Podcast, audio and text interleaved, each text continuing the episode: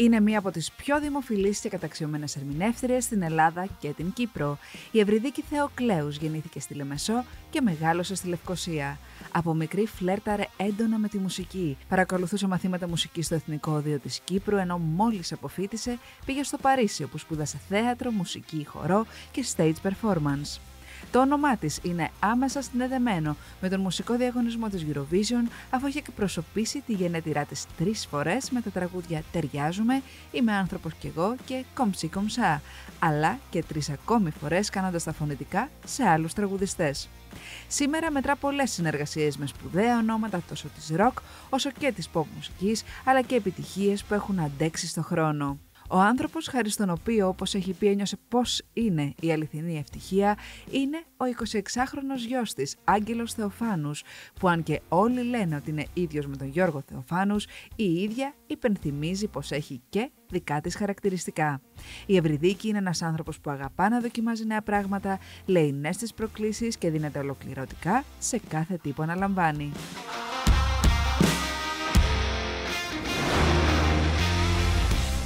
Ευρυδίκη, σε ευχαριστούμε τόσο πολύ και σε ευχαριστώ και εγώ προσωπικά που συναντιόμαστε σήμερα. Είσαι μια φωνή η οποία με έχει εμπνεύσει πάρα πολύ. Είσαι ένας άνθρωπος που έχει χίλια χρώματα, όπως είναι και το φόρεμα που φοράς.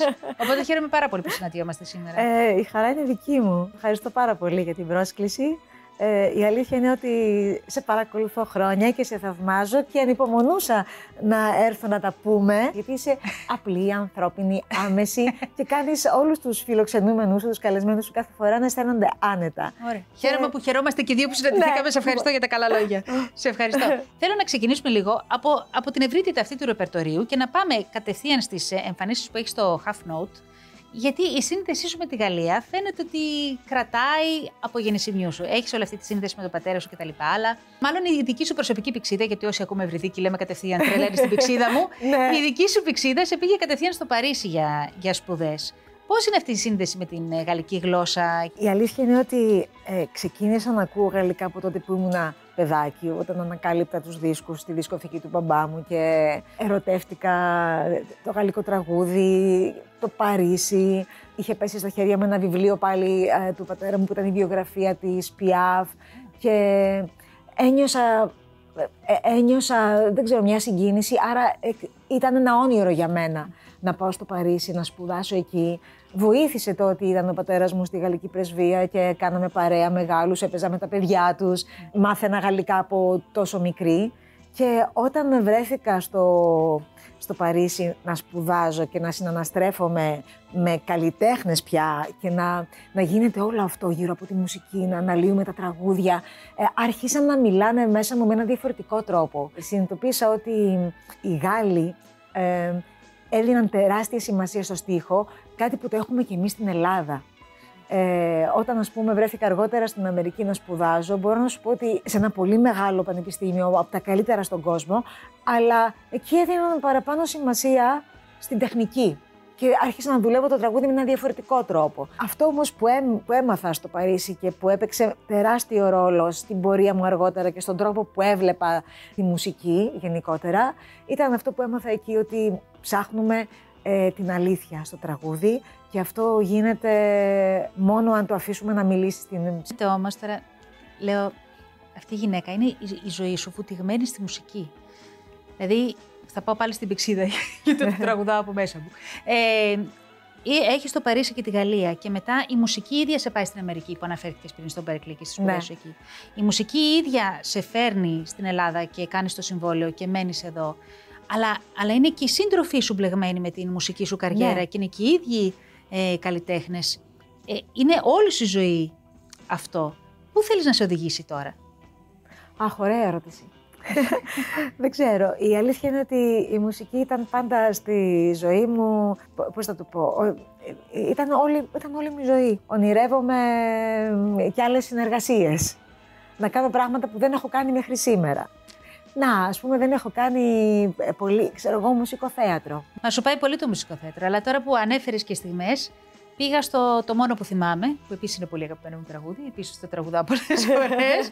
και θέλω να μου πεις έντονες στιγμές που θυμάσαι, γιατί πολλές φορές μπορεί να μην θυμόμαστε λεπτομέρειες στα πράγματα ή μπορεί να μην θυμόμαστε και βασικά πράγματα, αλλά μπορεί να είναι κάποιες έντονα συγκινησιακά στιγμές που μας έχουν συμβεί είτε στη σκηνή είτε στη ζωή. Σίγουρα ε, η πρώτη φορά που βρέθηκα στο σπίτι του Γιώργου Χατζινάσιου ήταν μόλις είχα έρθει Ελλάδα το 1989, χειμώνας και πριν ε, έκαναν μία ακρόαση για να βρουν νέα παιδιά σε μια συνεργασία που ήταν στο, θα γινόταν στο Μισελ, εκεί στη Φιλελίνων, δεν υπάρχει σήμερα αυτό το μαγαζί. Και θα ήταν ο Γιώργος Χατζινάσιος, ο Γιάννης Πανός και ο Μάριος Στόκας. Εγώ μόλις είχα έρθει από την Αμερική, δεν τραγούδουσα καλά τα ελληνικά, η αλήθεια είναι. Και με έστειλαν στο Γιώργο Χατζινάσιο, ε, ενώ δεν τα τραγουδούσα καλά, γιατί ε, αφενός ε, τραγουδούσα ε, αγγλικά, γαλλικά Είχες τραγούδια. εκπαιδευτεί, ναι, σε άλλο και είχα επίπεδο. και μία, προφ- ένα accent ξενικό, ίσως και λόγω της Κύπρου. Ναι. Λοιπόν, και η φωνή μου ήταν ακόμα λίγο πιο παιδική. Και πήγα στο Γιώργο Χατζηνάσιο, κάνουμε την ακρόαση, πήρα μαζί μου ένα βιβλίο που είχα, ε, λεγόταν The Real Book και ήταν, είχε μέσα όλα τα jazz standards, το είχα από το Berkeley και το παίρνω μαζί και λέω, να κύριε Χατζηνάση, ήξερα πως του αρέσει jazz, λέω να κάνουμε κάτι από αυτά. Είπαμε δύο-τρία τραγούδια, μόνο Θυμάσαι, jazz. θυμάσαι κάποιο; Ε, θα ήταν σίγουρα το. Μπορεί να ήταν το All of me. Why not take all of me. Με έβαλε λίγο να τραγουδήσω κάτι από τα γαλάζια σου γράμματα και πήρα τη δουλειά. Έκανα φωνητικά σε όλο το πρόγραμμα. Αυτό ήταν ένα σχολείο για μένα. Γιατί ε, πραγματικά έμαθα να τραγουδάω σωστά ελληνικά. Θα ζήσεις στις επιτυχίες σου; Όχι. Όχι. Η αλήθεια είναι ότι δεν συνειδητοποιούσα τότε. εμ, βασικά χαιρόμουν την κάθε στιγμή. Χαιρόμουν πάρα πολύ, αλλά δεν συνειδητοποιούσα πόσο σημαντικά ήταν όλα κάθε στιγμή κα- κα- κα- όταν συνέβαιναν αυτά. Μετά, όταν περνούσαν τα χρόνια, τώρα ας πούμε, όταν γυρνάω πίσω, λέω κοίταξε, ήμουν τόσο μικρή και βρέθηκα σε εκείνη τη σκηνή. Ε, Και τα εμπόδια τις δύσκολες στιγμές πώς τα διαχειριζόσουν; Βασικά ε, ήταν, ήταν λίγο δύσκολο να το διαχειριστώ τα πρώτα χρόνια που ήρθε γρήγορα ας πούμε η επιτυχία και όταν κάποια στιγμή ίσως να μην πήγαινε καλά ας πούμε μια δισκογραφική μου δουλειά ε, και έπρεπε να κάτσω να σκεφτώ γιατί, αν έκανα κάτι εγώ λάθος ή αν άλλαξε κάτι στα πράγματα, στον, στον κόσμο, στη μουσική. Ήταν δύσκολο να καταλάβω ότι δεν έφταιγα εγώ, ότι ήταν έτσι τα πράγματα και ότι όλα αυτά, ο- ότι γι- υπάρχουν κύκλοι και αυτό θα συμβαίνει σε όλη μας τη ζωή. Και θα πρέπει να έχω μεγαλύτερη εμπιστοσύνη στον εαυτό μου. Ήταν αυ- αυτή η περίοδος που έπρεπε μάλλον να αποφασίσω στο αν θα ακολουθήσω την καρδιά μου ε, και αν θα κάνω πάντα αυτό που μου αρέσει ή αν θα πρέπει να σκέφτομαι ε, θα κάνει αυστηρά, δεν ξέρω, εμπορικά και Ναι. να ακολουθώ αυτό που θέλει ο κόσμος. Και τελικά πήρα τον άλλο δρόμο. Φαντάζομαι δεν το έχεις μετανιώσει αυτό. γιατί Όχι είναι βέβαια. Ο τρόπος να ζει γιατί, κανείς ναι, αυτοτικά. αυτό, αυτό με βοήθησε να, να βρω τον εαυτό μου και να... ε, Είναι πολύ σημαντικό να ακολουθείς την καρδιά σου. Εγώ εσένα μόνο ήθελα Εδώ να έχω Κι όχι αυτούς που δεν αντέχω Δεν τους αντέχω Θα σε πάω τώρα στο τραγούδι Εγώ Εσένα, στο ντουέτο σου με τον ε, Μίλτο Πασχαλίτη και στο στίχο Να μην ακούς για μένα τι λένε οι άλλοι. Τι είναι κάτι που μπορεί να έχουμε εμείς ως εικόνα και να μην ισχύει για σένα, να είναι κάτι που εσύ το βιώνεις πολύ διαφορετικά; Κοίταξε, ε, η αλήθεια είναι ότι α- ε, αυτό που βλέπεις, ε, αυτό είμαι. Ε, αλλά σίγουρα υπάρχουν και άλλα πράγματα που δεν γνωρίζει ο κόσμος και που θέλω πολλές φορές να που έχω την ανάγκη να εξωτερικεύσω. Είμαι μια κοπέλα που πάντα χαμογελώ. Λοιπόν, έχουν αυτή την εικόνα του γλυκού κοριτσιού, ε, του καλοπροαίρετου κοριτσιού, του καλόβολου ανθρώπου. Και ναι, είμαι και αυτό. Αλλά υπάρχουν και φορές που γίνομαι ένας άλλος άνθρωπος, όταν ε, έχω να αντιμετωπίσω δύσκολες καταστάσεις, όταν βλέπω όλα αυτά που συμβαίνουν στον κόσμο γύρω μας, την αδικία, τη βία, τους πολέμους, το- την πείνα και εκεί βγαίνει ένα... Βγαίνει αυτό που υπάρχει μέσα μου και γίνομαι σαν όλους τους άλλους ανθρώπους και, θέλ, και θέλω να επαναστατήσω και θέλω να φωνάξω και θέλω να θυμώσω και τα κάνω. Απλά δεν τα κάνω δημόσια. Τα έκανες πάντα; Ή μεγαλώνοντας το επέτρεψε στον εαυτό σου. Ναι, από Ήσουν τότε που πάντα ήμουν έντονη, ε; μικρή. Ε, ειδικά με τη. Δεν ξέρω, έχω ένα θέμα με την.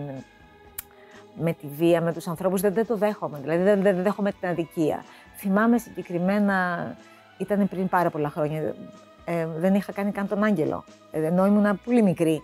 Και οδηγούσα στην παραλιακή και ήμασταν σταματημένοι ε, στα φανάρια. Ήμουνα το τρίτο αμάξι.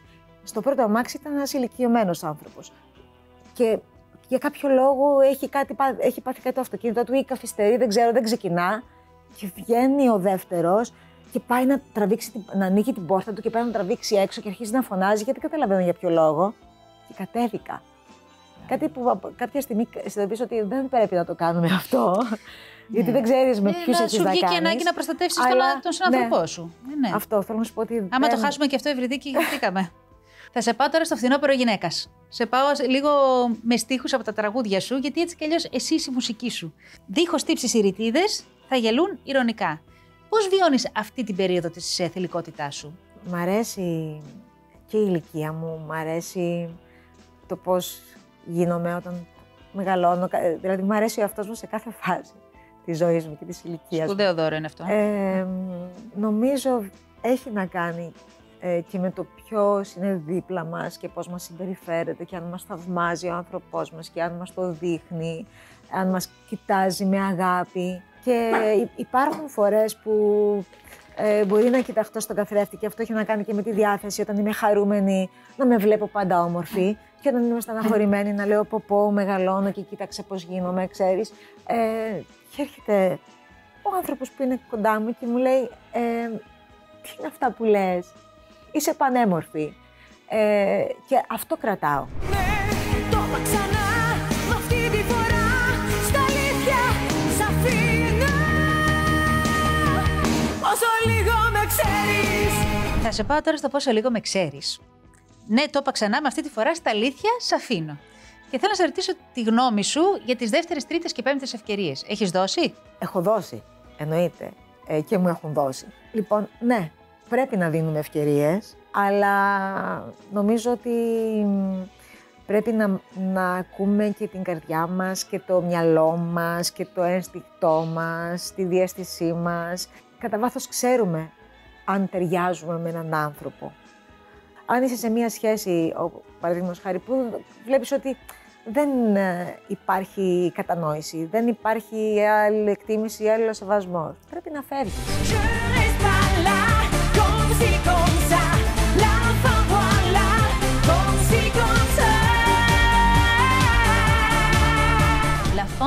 Comme si comme ça.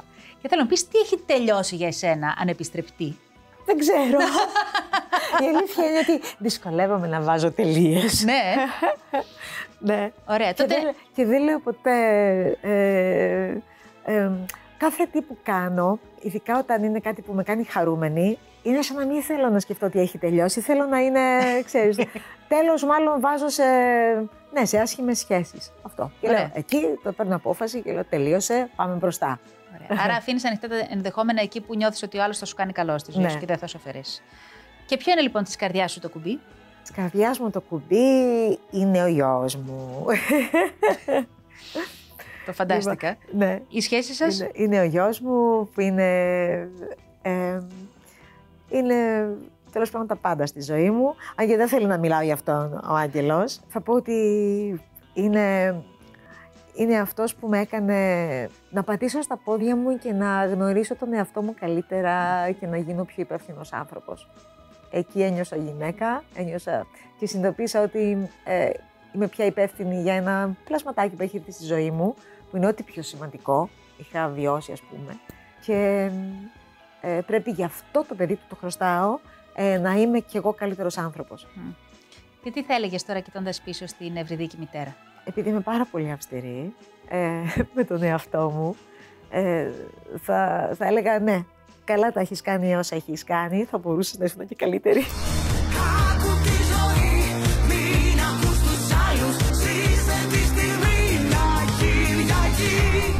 Θα σε δούμε λοιπόν το καλοκαίρι με τους μπλε. Ναι, συνεχίζουμε με τους μπλε, με τους οποίους ξεκινήσαμε το χειμώνα στο Σταυρό του Νότου. Ε, με μεγάλη επιτυχία. Κυκλοφορήσαμε μόλις ένα τραγούδι. Άκου τη ζωή λέγεται το τραγούδι μας. Θα συνεχίσουμε και το καλοκαίρι Και σε μια ετοιμάζεις και το μεγάλη νέο σου περιοδία. Ετοιμάζεις και το νέο σου άλμπουμ; Ετοιμάζω και το νέο μου άλμπουμ, το οποίο τελειώνει επιτέλους, γιατί ξεκινήσαμε τις ηχογραφήσεις εδώ και δύο χρόνια περίπου.